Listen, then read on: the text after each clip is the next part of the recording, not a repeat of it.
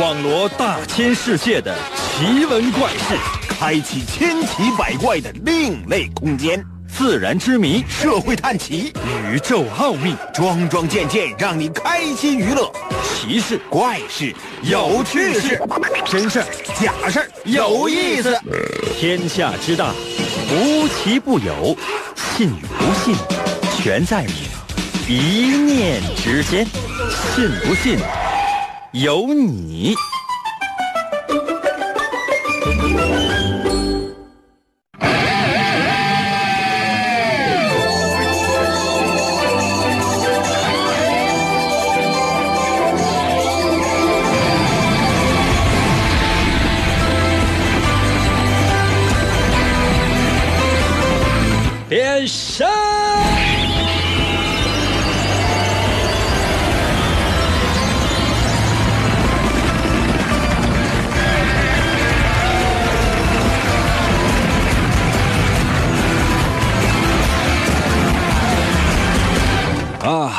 经常呢在家里面就祈祷啊，今天一天也是，我说啊，快呀，快呀，快呀，快呀，快呀，快呀，快呀，嗯，十一快到吧。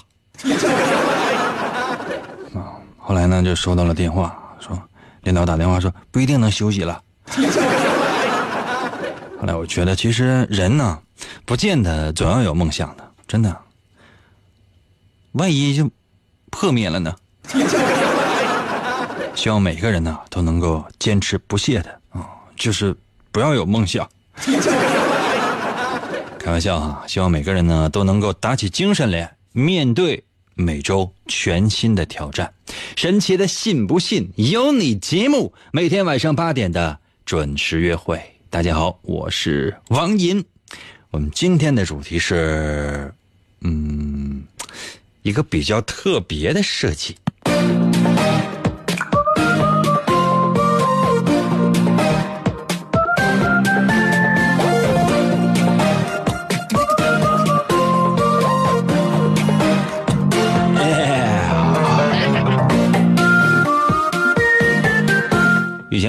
我小的时候呢，看过一个电视剧，可能很多人呢没有什么印象，叫做《新白娘子传奇》。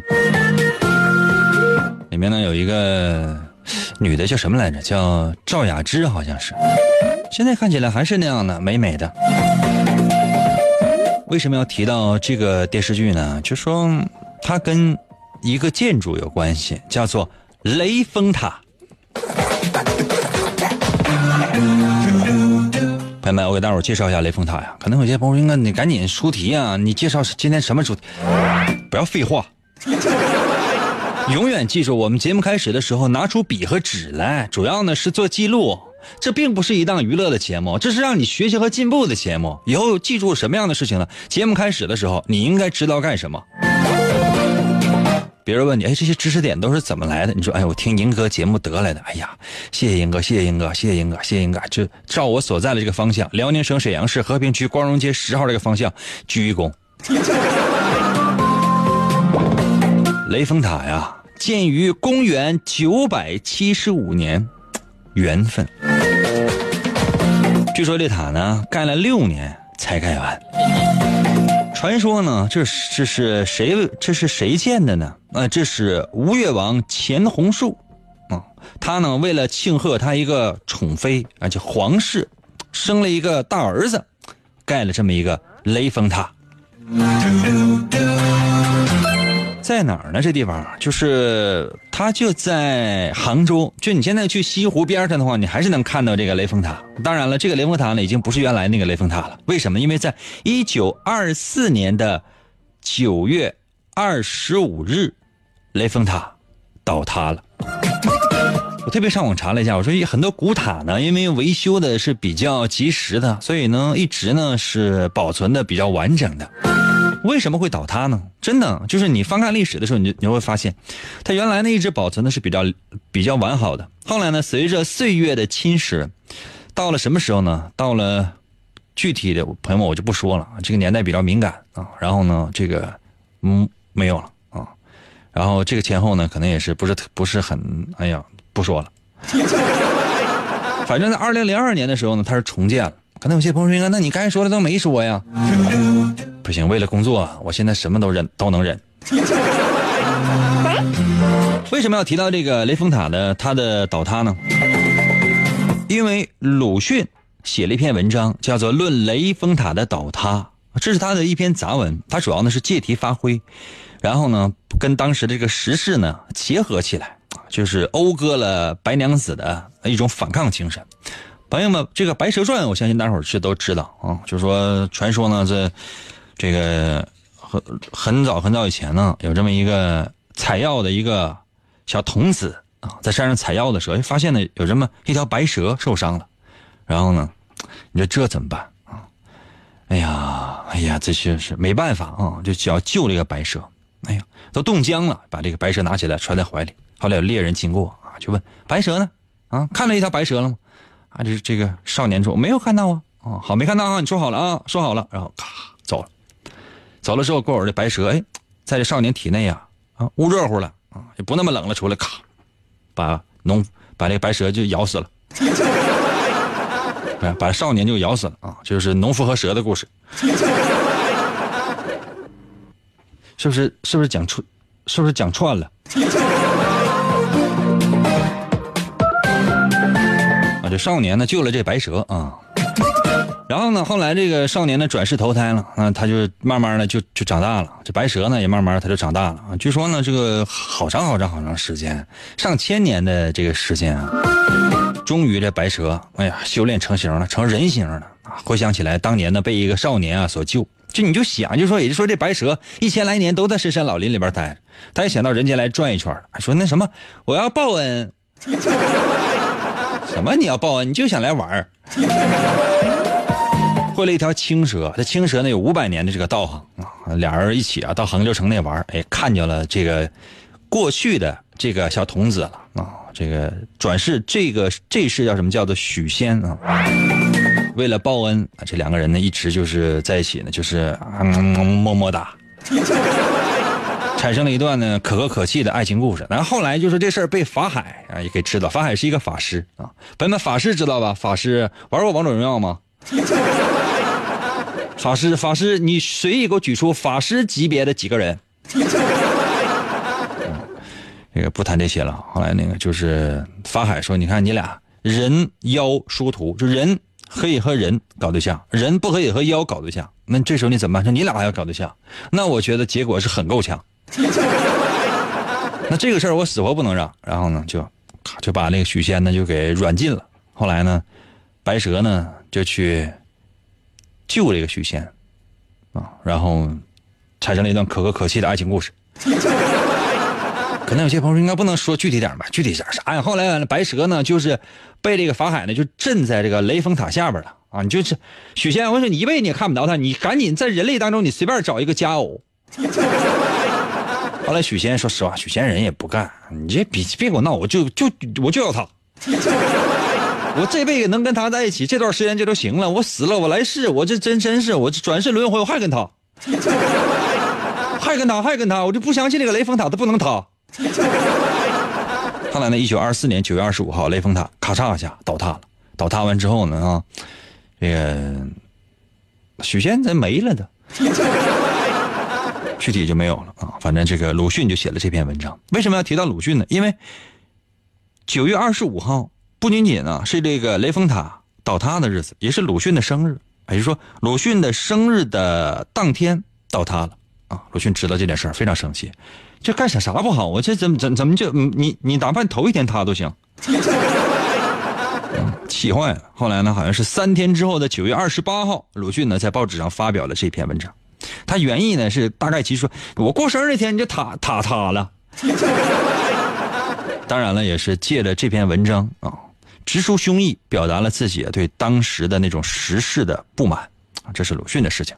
我们今天呢，所有的内容都是是围绕着雷峰塔倒塌之后所产生的种种人文情怀来进行的。行了，哎呀，太累了。我们这样行不行？以后咱们节目开头也不说典故了，直接抽题行吗？抽完题之后，然后你给我微信发答案，发完答案之后，然后我念完，然后放一首歌曲，我回家。行不行？听不听是你的事儿，我挣钱是一样多的。还得找这个历史上的今天，天天上上历史上的今天去查。哎呀，今天是什么日子？必须得跟今天定一个主题，用得着吗？来吧，接下来的时间我要出题了。题目呢非常的简单，所有的听众朋友们听完题之后呢，不要想太多，直接按照你的直觉把答案给我发到我的微信平台。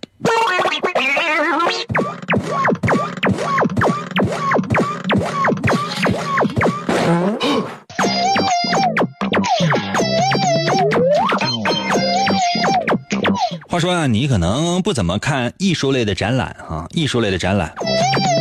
说有一天哈，王姨的漫画第二部，哦，这个王姨的漫画第二部原稿展出，在一个美术馆呢来展出哈。具体哪天呢？估计反正不一定。王姨的漫画第二部啊，这个原画展在一个美术馆呢就进行了。可能有些朋友说，应该是。让我们猜票价吗？不是让你们猜什么票价，朋友，你们怎么想的？怎么？那你猜一下也行。是这样的，就说哈，他那个美术馆呢，进门一楼一个大厅，非常大，用不了二楼。为啥？因为没有画那么多画，就一楼，就这一楼就就就就这一个大厅啊。那请问哈，嗯，从那个大门进去之后。你按照什么样的顺序看在这个房间里面的作品呢？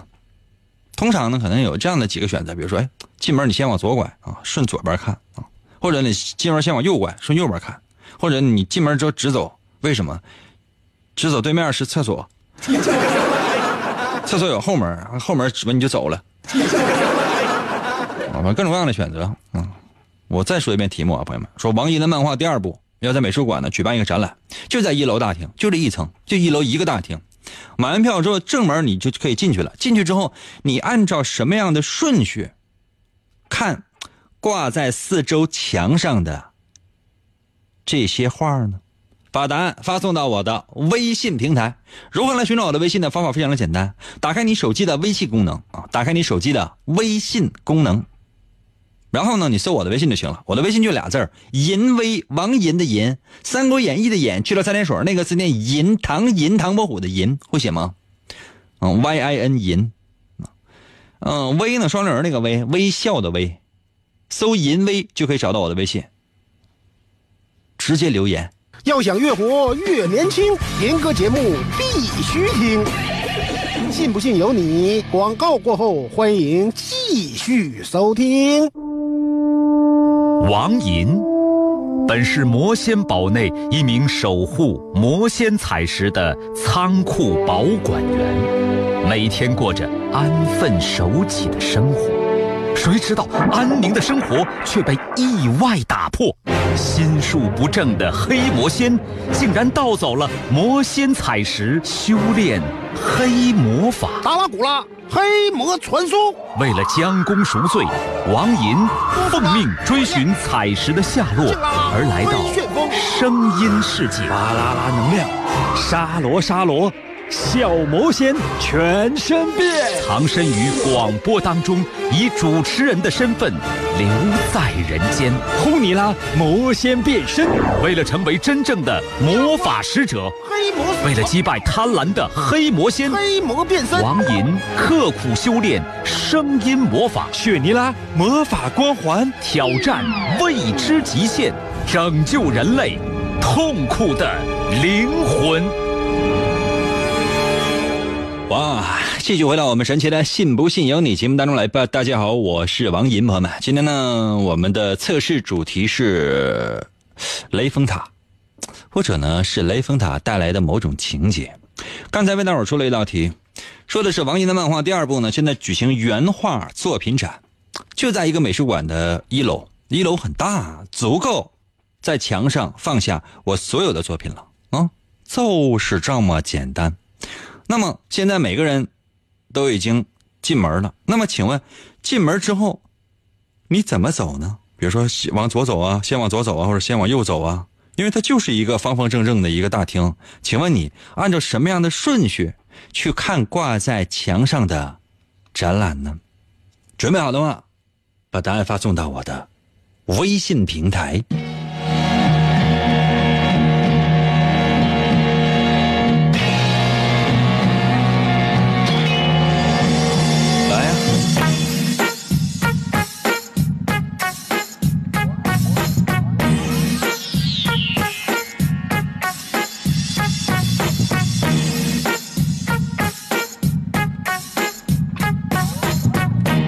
那我在我的微信留言说了，那个画展地址是哪呀？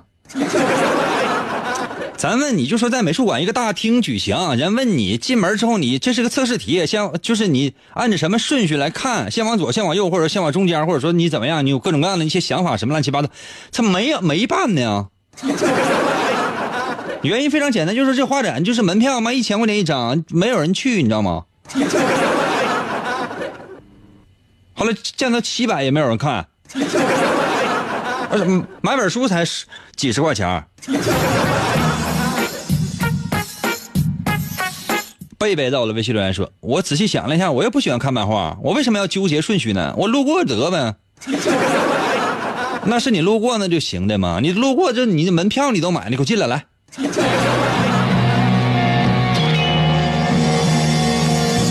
海在我的微信留言说：“哪有美女往哪走啊？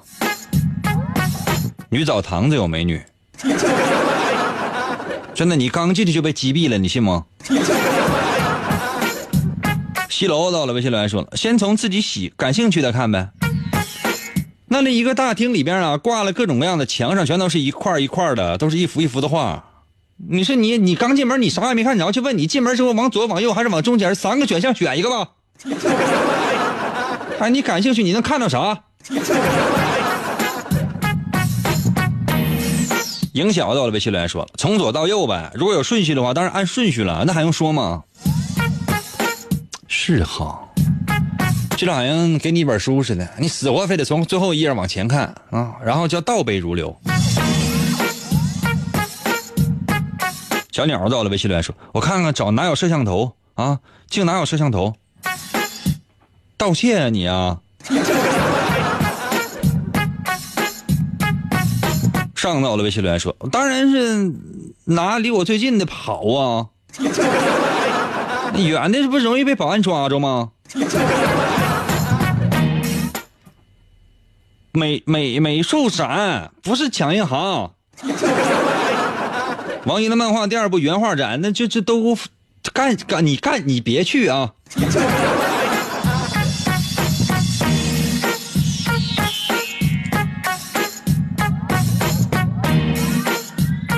天空在我的微信来说：“带着王一的漫画第二部去，翻开第一页找对应的初稿，然后是第二页，以此类推。”哇，太有心了！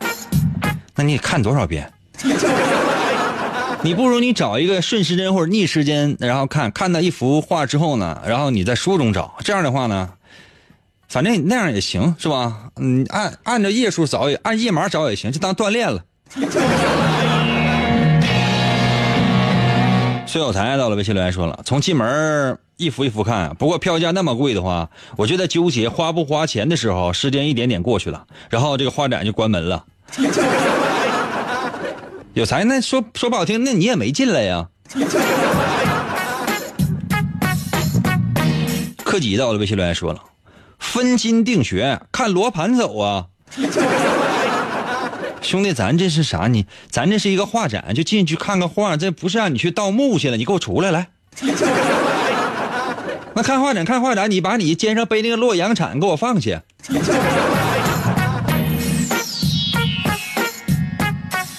遗忘在我的微信留言说了，我飞上去看看。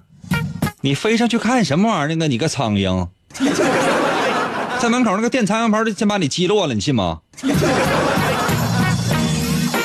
幽默到了，微信留言说：“我直走，直走是出口，什么顺序来看？”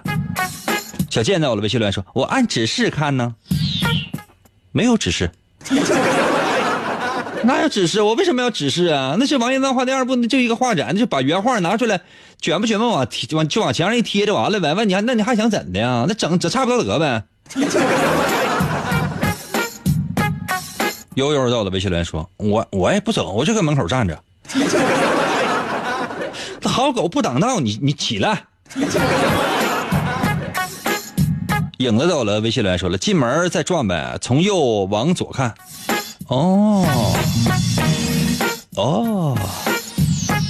老虎到了，微信留言说，漫画是连续的吗？要是那样的话，就从头开始看；要是单独的，就从右边开始。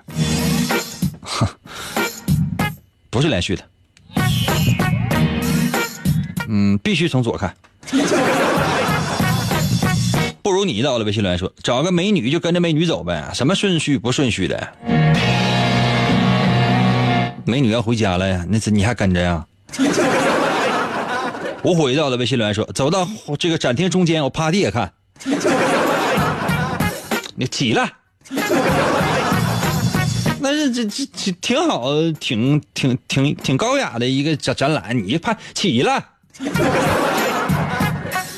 垃圾到了，微信留言说：“我才不去，太无聊了。”我说：“你这一辈子欣赏不了高雅艺术，真的。你这你你听过歌剧没？我是没听过呀。我对太高雅的艺术，朋友们，我是我是接受不了的啊。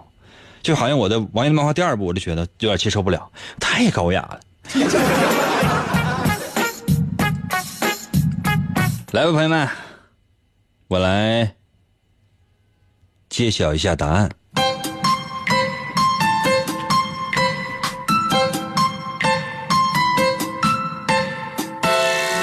首先呢，就是你看我们题目呢是一个美术展，嗯，从门进去，然后呢就一楼就一个大厅，你是先从左看还是先从右看，或者说采取其他方式看？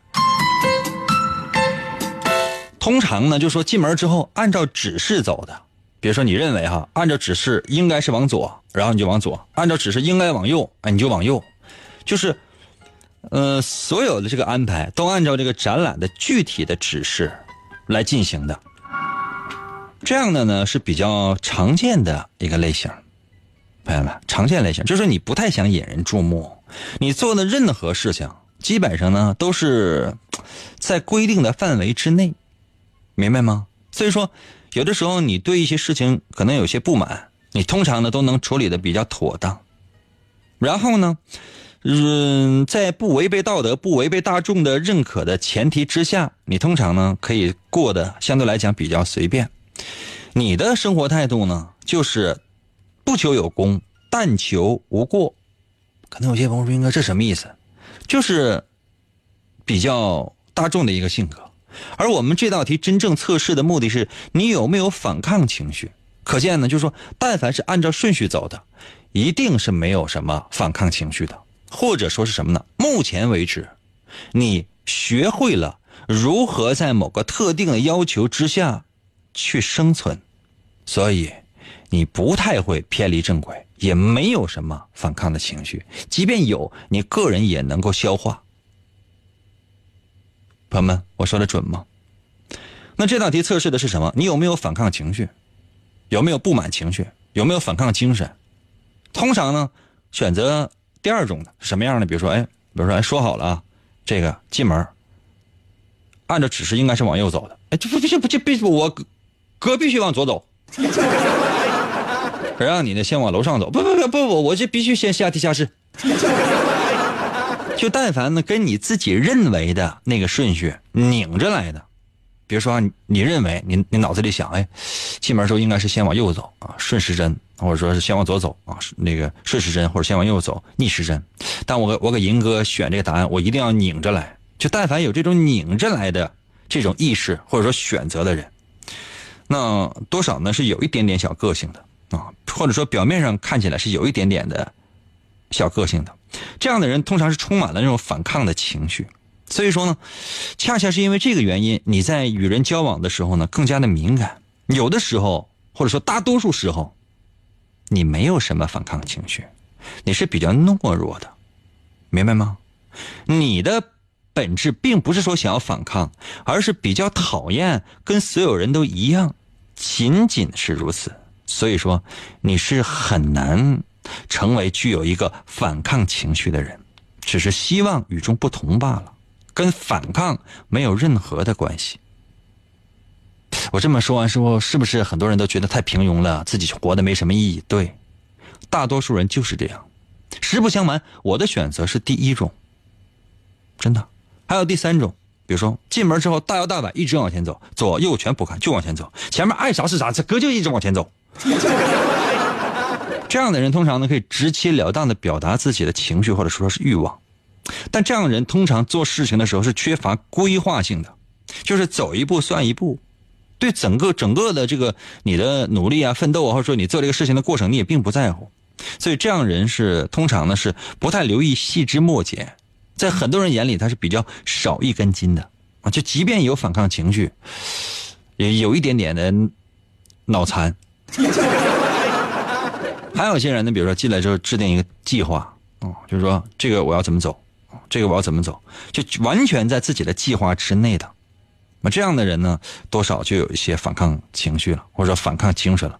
就是你看，我今天在刚才在读微信的时候念到，其中有一个说：“哎，一定要念，一定要按照什么呢？就是比如说这个书中第一页是哪个，我先找的那一页，然后呢是第二页、第三页，要按照这样的方式来找。这样人就是有规划的，有。”如果是有反反叛情绪，或者说有那种反抗情绪的，他都能够按部就班的把自己的计划实施到底。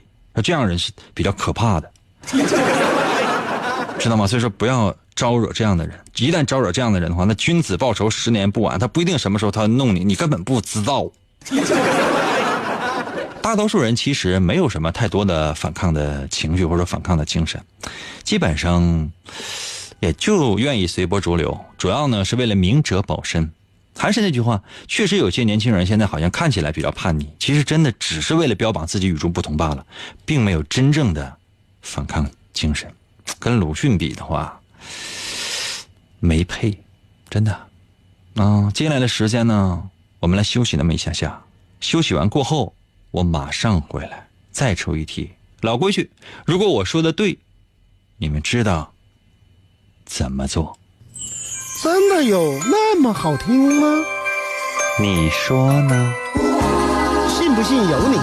纵享快乐。广告过后，欢迎继续收听。严哥，严哥，严哥，严哥，严哥节目。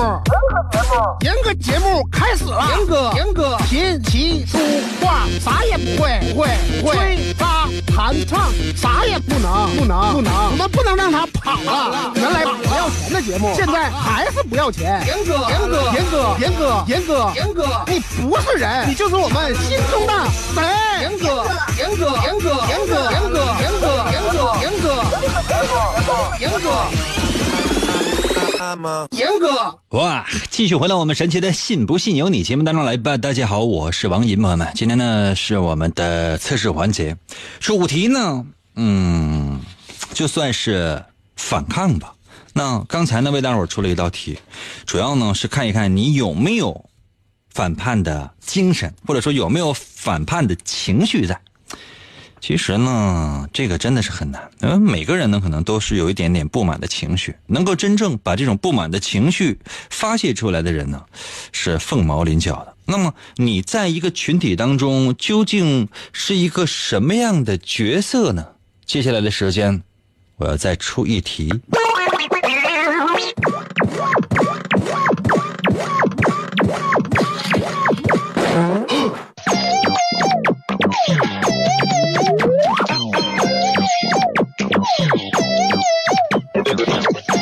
那么你们有没有觉得，就是说，在一个城市里面生活的比较久了，有的时候你特别讨厌一些比较脏啊、比较乱呢，这这就是比较差的一个环境。那你觉得，就是什么样的比较脏乱的环境是你受不了的呢？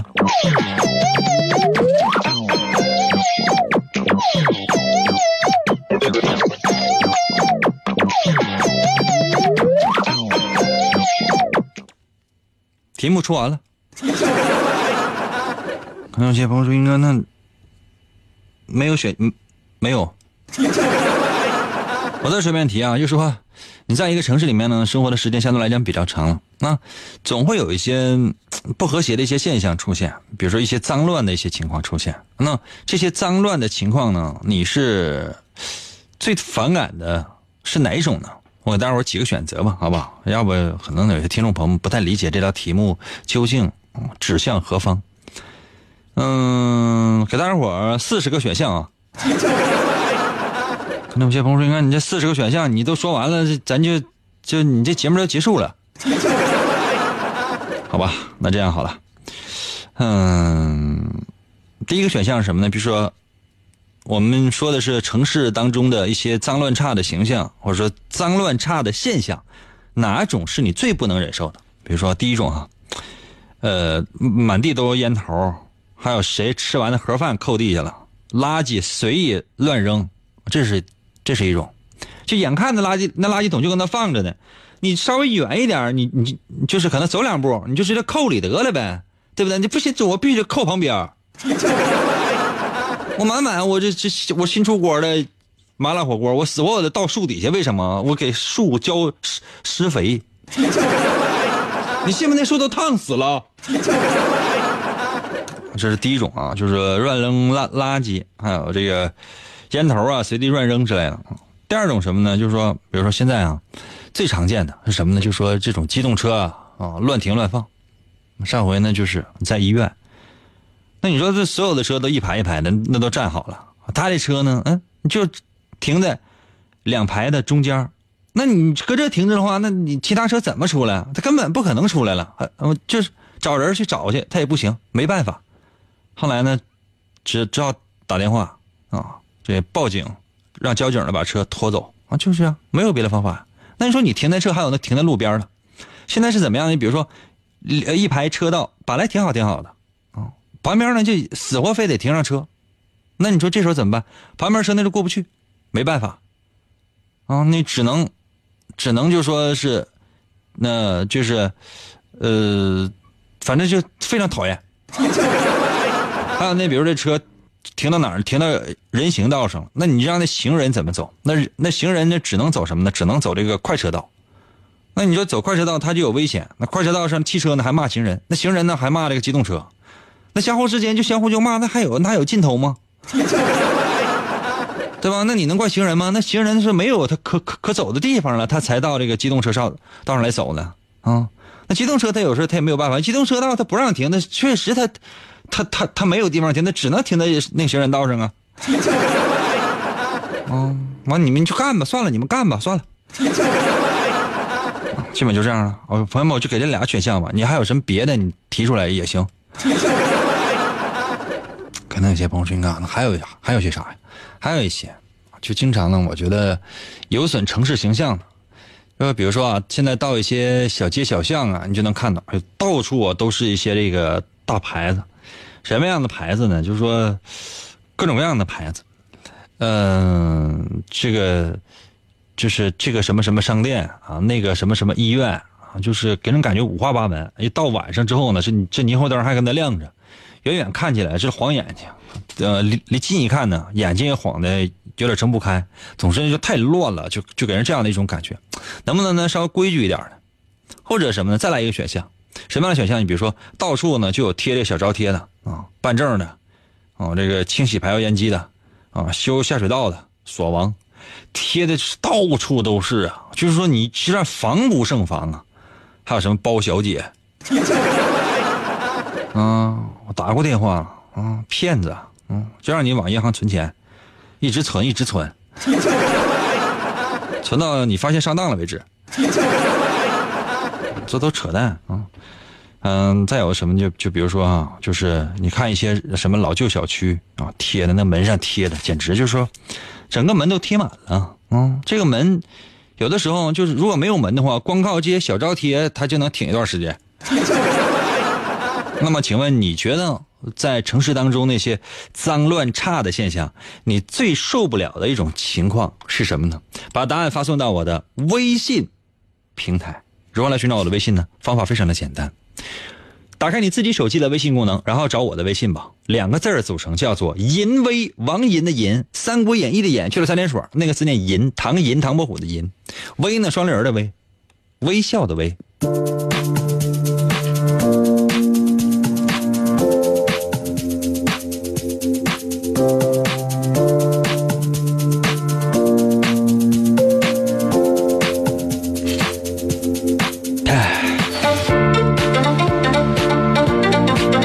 变成到了微信留言，超我的车加塞儿，我高低上去就给他别停，上去就有一个大后脑勺。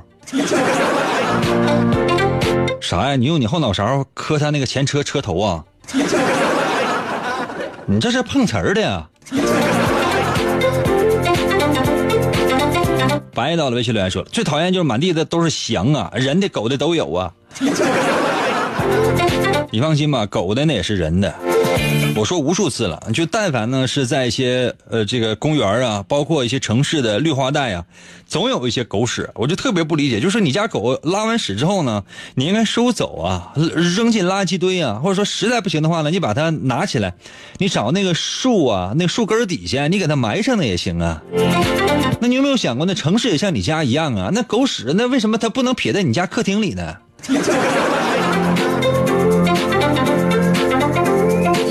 颜月到了，微信留言说了，公共厕所那脚都下不去呀。呃，衡量一个城市的标准之一，嗯，是什么呢？就是这个城市的公厕是不是干净？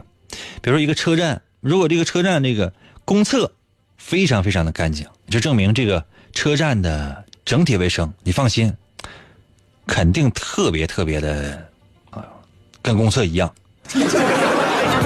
公厕干净，这个位这个这片地区就干净；公厕脏，你放心，别的地方也干净不了。你上一个人家也是，他家这个马桶啊特别的干净，你放心，家里边一定整洁。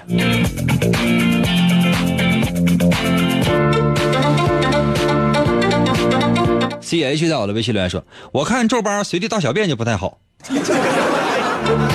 你搁哪看见的呀？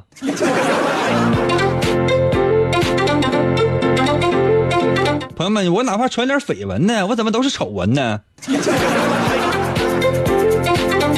黄金在我的微信留言说：“哎，我最讨厌那个在东西快速干道那个桥墩子底下这个上厕所的。”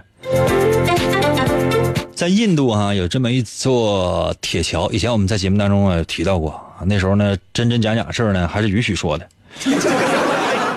当时呢就是啥呢？就说说这个桥呢已经严重的腐蚀了，严重腐蚀了。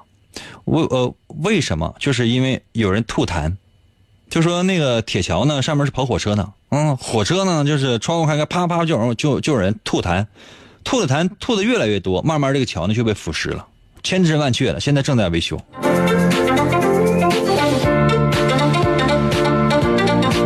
孤独岛的微信留言说：“哎呀，最怕就最讨厌这老太太碰瓷儿了，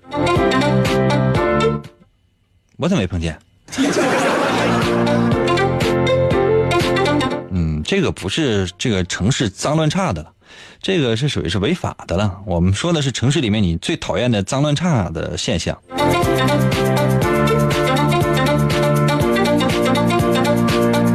气质在我的微信留言说：“哎呀，最受不了那喝多吐的呀，那冬天那冻的跟披萨一样。”被你这么说完之后，我说实话，我再也不吃披萨了。一宝到了微信来说：“我选第一种，我最不能忍那么好的盒饭还有肉呢，你怎么不吃？完你不吃给我呀？”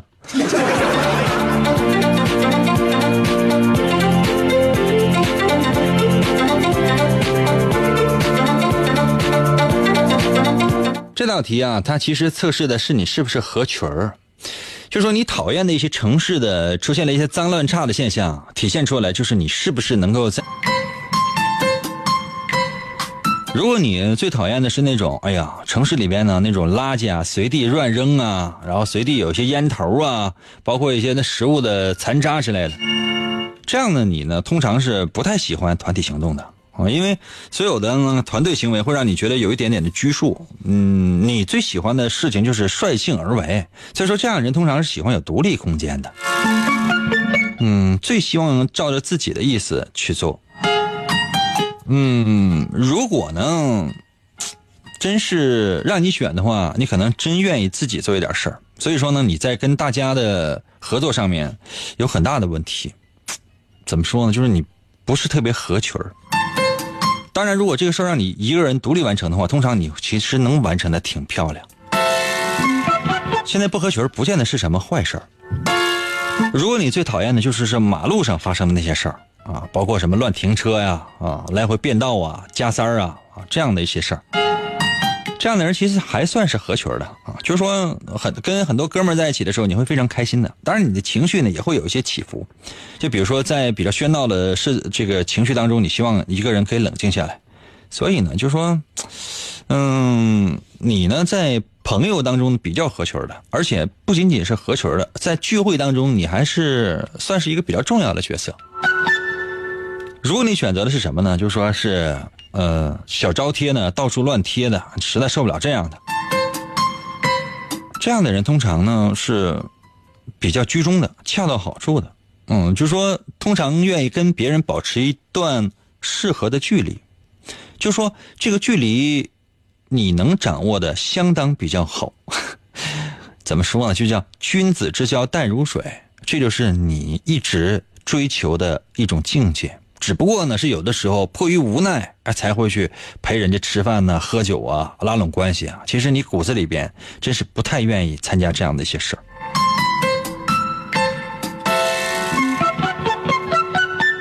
怎么样，朋友们？我说的对吗？如果我说的对，在我的微信平台给我留一个字儿，英哥，么么哒。那有些朋友说，英哥，这是一个字吗？那你随便留点别的也行。希望每个人呢都能够在人际关系当中，不见得可以游呃处理的游刃有余，起码呢不会伤害到你。今天节目就到这里吧，免费时间等你啊。